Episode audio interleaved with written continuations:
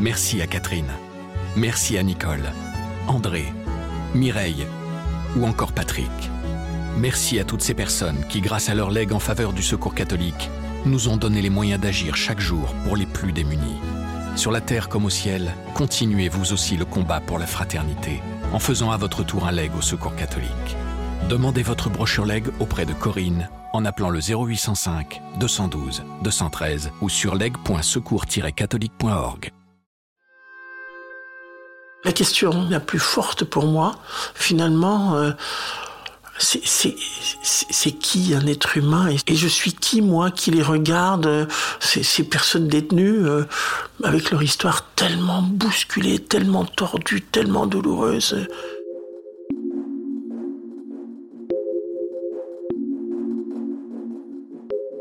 En ce début d'année 2020, la France a été condamnée par la Cour européenne des droits de l'homme pour les conditions inhumaines de détention dans ses prisons.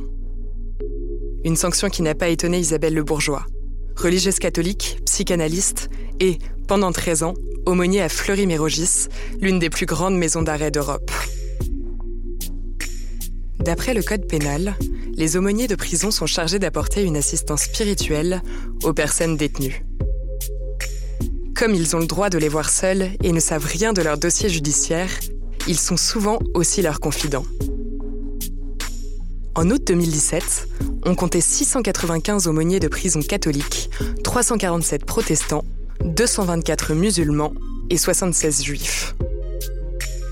Ancienne femme d'affaires devenue religieuse à 38 ans, rien ne prédestinait Isabelle Le Bourgeois à écouter et dialoguer des heures durant avec des hommes incarcérés pour meurtre, viol, agression ou pour des faits plus légers. Ces années passées en prison lui ont révélé la complexité de l'être humain et fait découvrir des souffrances insoupçonnées. Elles ont aussi questionné sa propre expérience religieuse. Clément Soudaille, journaliste au quotidien La Croix, est allé à la rencontre d'Isabelle Le Bourgeois. Place des religions, le podcast qui vous parle de l'actualité des religions dans la société.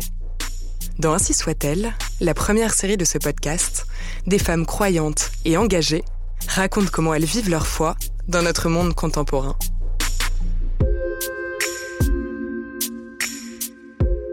Je suis Isabelle Le Bourgeois, je suis religieuse auxiliatrice et je suis psychanalyste depuis un certain nombre d'années. J'exerce beaucoup ici, ici c'est-à-dire à mon domicile j'appartenais bon à une famille chrétienne traditionnelle euh, au sens où voilà on a la norme NF on a tout fait j'ai toutes les voilà.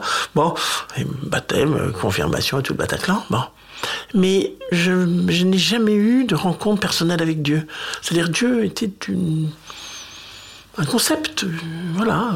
C'est partie du paysage mais il n'y a pas de rencontre personnelle avec lui et puis à 17 ans, euh, j'ai écouté un, prêche qui m'a pas du tout convenu, euh, où il était question des indulgences, d'un Dieu comptable, etc. Je dis que ça m'intéressait pas du tout.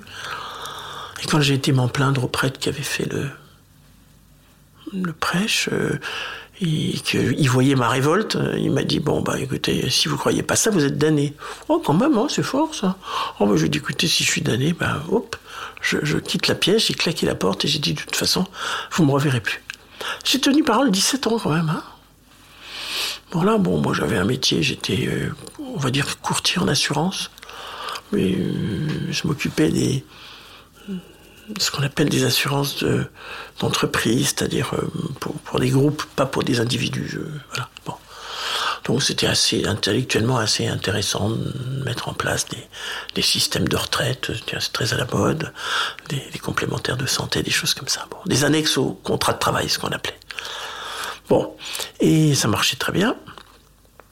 Voilà, et puis euh, j'avais une maison à, la campagne, enfin une maison que je louais, mais quand même euh, du côté d'Annette, une très belle maison.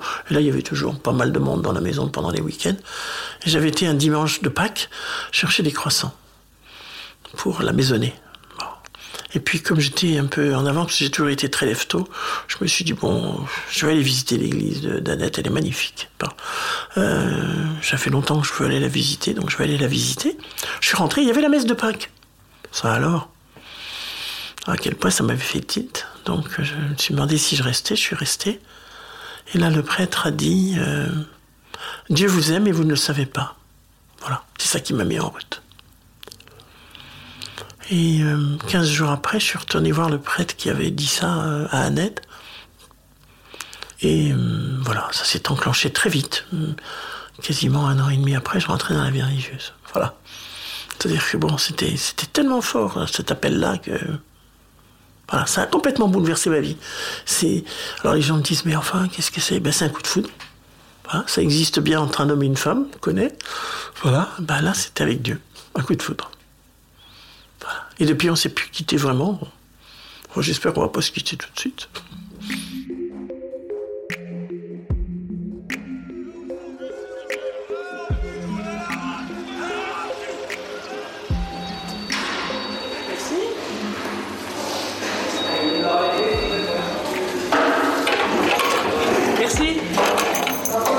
peux rentrer? Bonjour. Comment ça va? Ça va bien, très bien. Oui, ça va. Vous aussi Vous pas Je vais me mettre là, oui, sur la chaise. Ah. Je m'assois. Ça fait un petit moment que je vous ai pas vu. Ah oui, mais j'étais un petit peu. Euh, j'avais pas tellement moral. Euh, au départ, j'ai pris une peine de 6 mois. Mmh. Alors 6 mois, je me suis dit, sur 6 mois, je vais percevoir 42 jours. On, compte toujours ces, ces remises de peine. Mmh. Sur 42 jours, je vais faire à peine 3 mois, 25 jours. Je vais sortir pour bientôt, après les fêtes de Noël.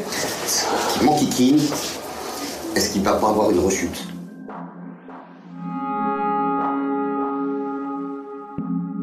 J'ai été effectivement aumônier de prison on dit pas aumônière, parce qu'une aumônière, c'est une petite bourse qu'on porte à la ceinture, voilà. Mais donc aumônier de prison, euh, j'ai travaillé euh, à Fleury-Mérangis chez les hommes pendant presque 13 ans à peu près. Alors moi j'ai adoré être une femme parmi les hommes. Euh, j'avais essayé un tout petit peu chez les femmes, ça m'était absolument impossible. Impossible parce que je n'avais pas la distance affective nécessaire. Moi, si elles me racontaient qu'elles avaient découpé leur mari en morceaux, je trouvais ça formidable, d'une certaine façon, parce qu'elles avaient sûrement raison de l'avoir fait. Je ne sais pas comment dire, j'avais toujours envie de leur trouver des tas d'excuses. Je trouvais que c'était tellement effrayant ce qu'elles avaient vécu que de toute façon j'étais de leur côté. Donc ça va pas. Hmm. Il y a un truc qui va pas quand même là. Voilà. Donc très vite. Et puis j'étais oui trop proche effectivement trop proche. Moi. Tandis que les hommes, euh, c'est pas mon histoire, c'est pas mon sexe, c'est pas mon voilà. Et, en fait, ça se passait très bien parce que bon, j'étais déjà, j'avais déjà quelques quelques années. Hein. Bon, euh, voilà, j'étais pas une petite jeunesse et, il me parlait comme on parle justement peut-être à une mère ou à une grand-mère euh, euh, qui, qui est fiable. Voilà, ce qui se disait dans la cellule dans mon bureau ne sortait jamais. Voilà, c'était entre nous. Et ça, il le savait. C'est très précieux ça des gens qui ne savaient pas ce que c'était, qui étaient mis un peu sur la place publique.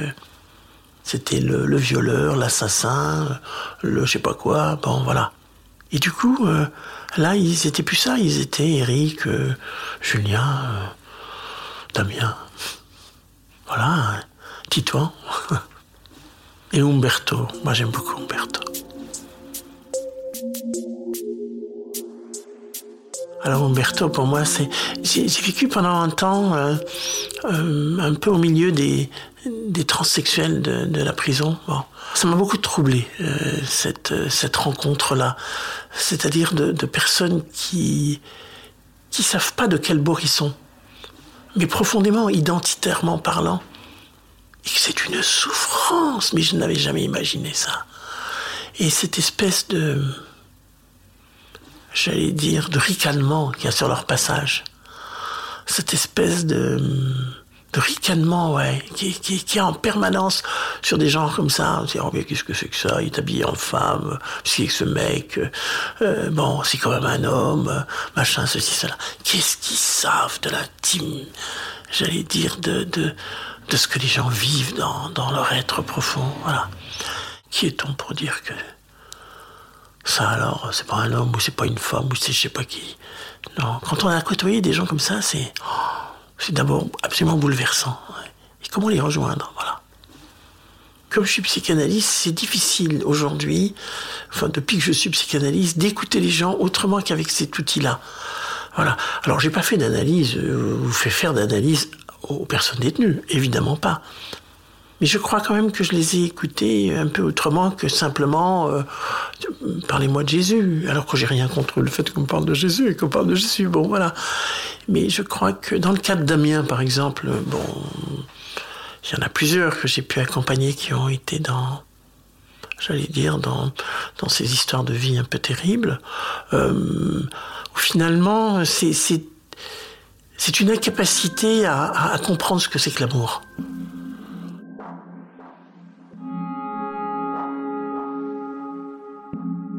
Bah, Damien, c'est quelqu'un qui n'a pas compris grand-chose au film. Euh, bon, il a... En fait, il, a tué sa femme, Damien. Euh, mais il a tué quelqu'un qui n'existait pas vraiment pour lui.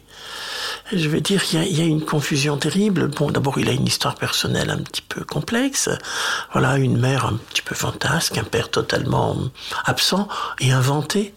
Voilà, sa mère invente des, des personnages différents, bon, et faisant croire à Damien qu'il a un père. Bon, mais ce père n'existe pas. Et voilà, il va, il va épouser euh, Juliane et, finalement, euh, ce mariage, il, il n'a pas il n'a pas de sens parce qu'il ne peut pas prendre racine dans une histoire qui est prête à le recevoir. Voilà. Et en fait, euh, il croyait l'aimer hum, de manière euh, excessive, euh, parce que comme c'était plus exactement comme c'était excessif, il croyait que c'était de l'amour. Voilà. Il a confondu et il n'a pas supporté qu'elle réponde pas à ça. Voilà. Et ça, c'est terrible parce que moi, j'en ai rencontré un nombre là-dedans qui c'est c'est peut-être une, c'est peut-être une, une, des choses les plus complexes, mais qui, qui rejoint à la fois le cabinet que j'ai dans, enfin où j'exerce et, puis les personnes détenues. On, est tous à peu près pareil avec l'amour. Hein. C'est compliqué l'amour dans nos vies. Y a-t-il quelqu'un, quelqu'un de fiable, quelqu'un en qui et avec qui chacun de nous puisse croire? Quelqu'un qui va recevoir nos cris et nous aider à nommer? Quelqu'un qui n'aura pas peur de ce qui sera dit, qui ne se moquera pas de mots pauvres et incertains, qui ne dira pas ⁇ Allons, reprends-toi, ça va passer, ce n'est pas grave ⁇ Car chacun de nous a besoin qu'on le laisse crier sans recouvrir ses cris de paroles fortes, aimables ou étroites. Nous avons besoin d'espace pour lâcher nos mots, comme on laisse aller des oiseaux en cage depuis longtemps. Nous avons besoin que quelqu'un soit là. Extrait du livre d'Isabelle Le Bourgeois, Le Dieu des abîmes. À vrai dire, c'est pas le contenu de ce qu'on me dit qui, est difficile, parce que je crois que j'ai à peu près tout entendu. Je, pense. Enfin bon, peut-être il existe encore des choses, mais de la torture à la au meurtre, en passant par les, crimes en série, en passant par la détresse ordinaire, je dirais, de, de chacun d'entre nous. Euh, bon, j'ai entendu beaucoup de choses. C'est pas le contenu, c'est la force de l'émotion qui est soulevée avec ça. Ça, vient, je, ne sais jamais très bien comment, la charge émotionnelle, c'est très très curieux. Ça peut être sur un détail, quelque chose. Je ne penserais pas du tout douter que ça allait m'impacter là, et hop, clac, une petite claque qui m'arrive là, et ça, c'est. Hmm, bon, faut être prêt à ça. Mais bon, je pense que le métier de, psychanalyste, il, suppose, il suppose ces deux choses, c'est-à-dire à la fois de se laisser toucher, atteindre, d'aller avec l'autre là où c'est le plus difficile, le plus dur, le plus sensible. Puis en même temps, c'est pas mon histoire, c'est pas moi. Voilà. Donc prendre suffisamment de recul pour aider l'autre, parce que si je suis englouti avec lui, c'est même pas la peine.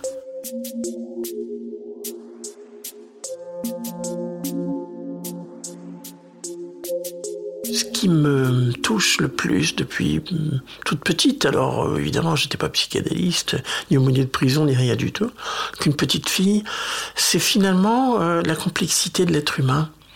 Et, cette capacité euh, à la fois visible et invisible de, se, de, se, donner aux autres de manière visible et invisible.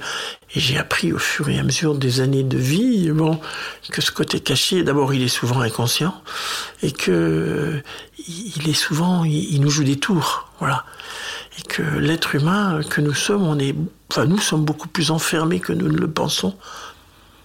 La question la plus forte pour moi, finalement, euh, c'est qui un être humain et c'est qui euh, et je suis qui, moi, qui les regarde, ces, ces personnes détenues, euh, avec leur histoire tellement bousculée, tellement tordue, tellement douloureuse. Il y a une communauté d'existence, il y a une communauté humaine là-dedans qui se joue, qui se dit, qui se travaille.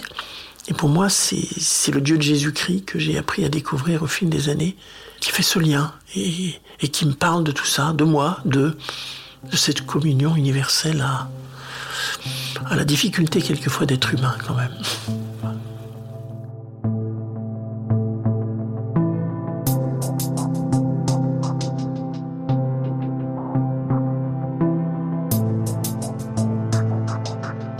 Témoignage d'Isabelle Le Bourgeois vous a interpellé, et si vous souhaitez en savoir davantage sur les aumôniers de prison, retrouvez une sélection d'articles de La Croix dans le texte de description qui accompagne cet épisode.